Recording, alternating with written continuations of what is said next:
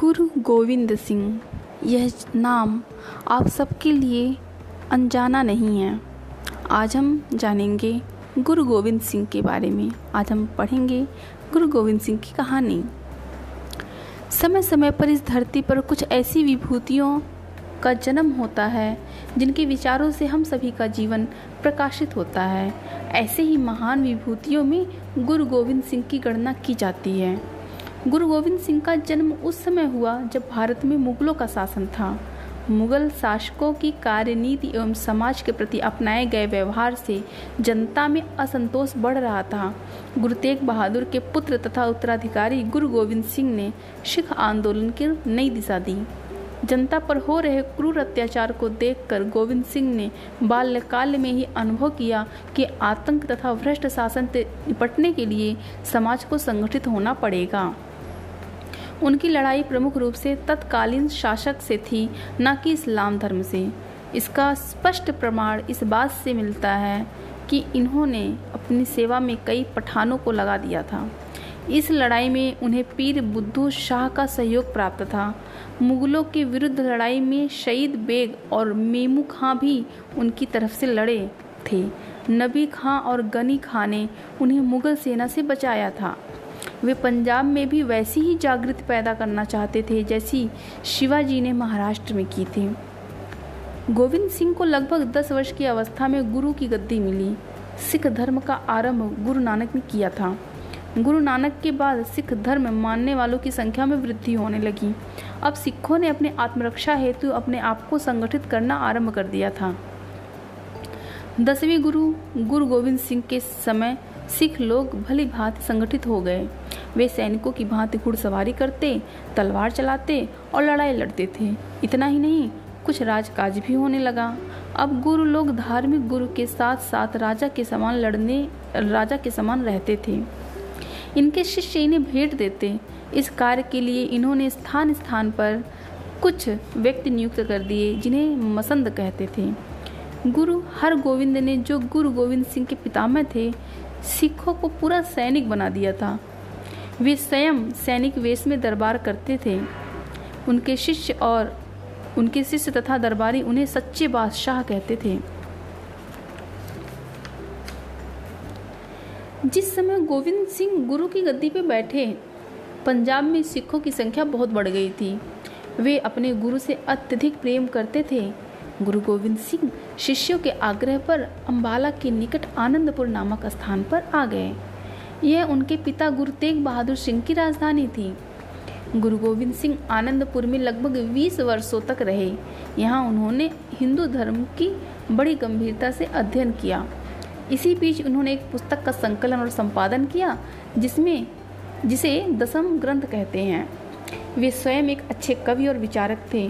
गुरु नानक की भांति वे भी ईश्वर को मानने वाले थे। अन्य धर्मावलंबियों को भी वह सम्मान देते थे। और किसी भी दूसरे धर्म का विरोध नहीं करते थे।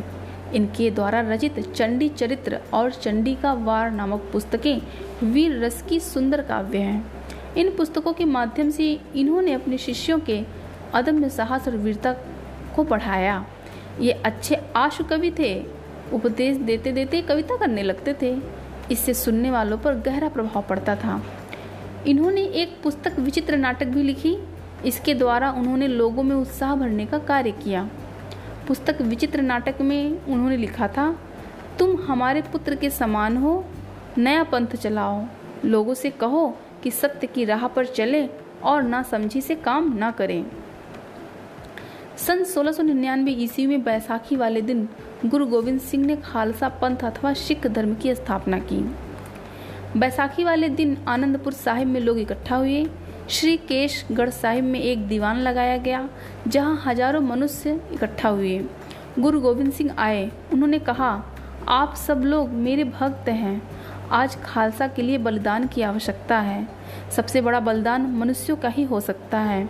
आप लोगों में जो बलिदान देने के लिए तैयार हो, वो लोग सामने आए। सब लोगों में एकदम सन्नाटा छा गया।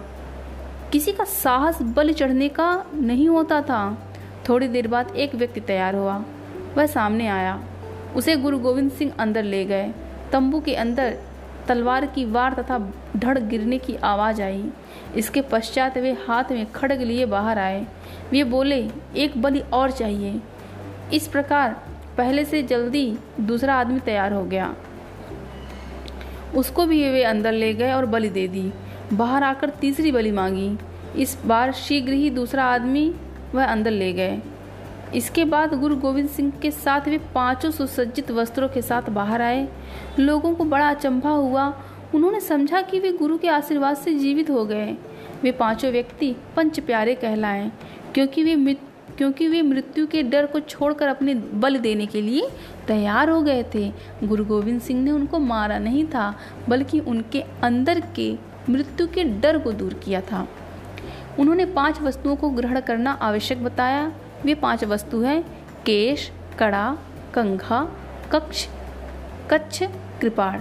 इसे पंच ककार कहते हैं। प्रत्येक सिख इन पाँच वस्तुओं को अपने साथ रखता है। गुरु गोविंद सिंह ने यह भी अनुभव किया कि जाति पाति से देश को बड़ी हानि हो रही है और संगठन में यह बाधक है। इसलिए सिख धर्म में उन्होंने जाति पात का भेदभाव नहीं रखा।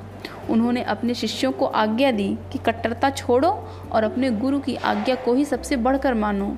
उन्होंने अपने शिष्यों से जाति सूचक शब्द को छोड़कर प्रत्येक सिख के नाम में सिंह जोड़ना आवश्यक बना दिया, जिससे वे अपने को सिंह के समान अनुभव करें। इन सब का परिणाम यह हुआ कि सिख संगठित सैनिक बन गए। पास पड़ोस के राजा इनसे ईर्ष्या करने लगे। आनंदपुर के पड़ोसी राजाओं से इनका युद्ध भी हुआ। जिसमें ये विजयी रहे, किंतु आगे और भी विपत्ति खड़ी थी। सिखों की वीरता की बात जब औरंगज़ेब के कानों में पड़ी, वह इस बात से चिंतित और भयभीत हो गया कि उसकी राजधानी दिल्ली के निकट एक नई शक्ति उभर रही है। उस समय औरंगज़ेब दक्षिण में था। उसने अपने सैनिकों को वहीं से आज्ञा दी कि गोविंद सिंह पर आक्रमण किया जाए। आनंदपुर घिर गया। बड़ी कठिनाई से गुरु गोविंद सिंह वहाँ से कुछ साथियों के साथ बच निकले। इसके बाद लगभग छः सात वर्षों तक वे औरंगज़ेब से युद्ध करते रहे। इन्हीं लड़ाइयों में गुरु गोविंद सिंह के दो पुत्र मारे गए और दो को सरहिंद के सूबेदार ने दीवान पर, दीवार में चुनवा दिया। इन सब कठिनाइयों और दुखों में भी गुरु गोविंद सिंह ने अपना धैर्य और साहस नहीं खोया। गुरु गोविंद सिंह के शौर्य से भयभीत औरंगज़ेब ने उनकी गिरफ्तारी का आदेश दे दिया, किंतु इसी बीच औरंगज़ेब की मृत्यु हो गई। और और उसके लड़कों में राज्य के लिए लड़ाई छिड़ गई। गुरु ने उसके लिए उनके लड़के लड़के को बहादुर शाह के साथ भेज दिया, जो बाद में औरंगज़ेब का उत्तराधिकारी बना। बहादुर शाह से मिलने के लिए वे दक्षिण जा रहे थे। मार्ग में किसी शत्रु द्वारा घायल कर दिए जाने से बयालीस वर्ष की अवस्था में गुरु गोविंद सिंह की भी मृत्यु हो गई। अपने छोटे से जीवन काल में उन्होंने जो भी कार्य किया, वह सचमुच सराहनीय है। सिख संप्रदाय की परंपरा में ये अंतिम गुरु माने जाते हैं। अपनी मृत्यु से कुछ समय पहले एक समारोह में गुरु गोविंद सिंह ने पाँच पैसे व एक नारियल गुरु ग्रंथ साहब के आगे रखकर माथा टेका और गुरु ग्रंथ साहब को गुरु की पदवी दी। इसके पश्चात उन्होंने कहा कि आज के बाद कोई भी देहधारी व्यक्ति गुरु नहीं होगा, बल्कि गुरु ग्रंथ साहब जी ही आज के बाद सिखों के गुरु होंगे। सब सिखों को हुक्म है। गुरु गोविंद सिंह सिखों के महान गुरु थे।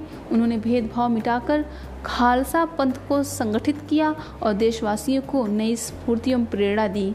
निसंदेह वे हमारे देश के अमूल्य रत्न थे। हमारा देश उन्हें कभी नहीं भूल सकता। तो ये थी गुरु गोविंद सिंह की कहानी।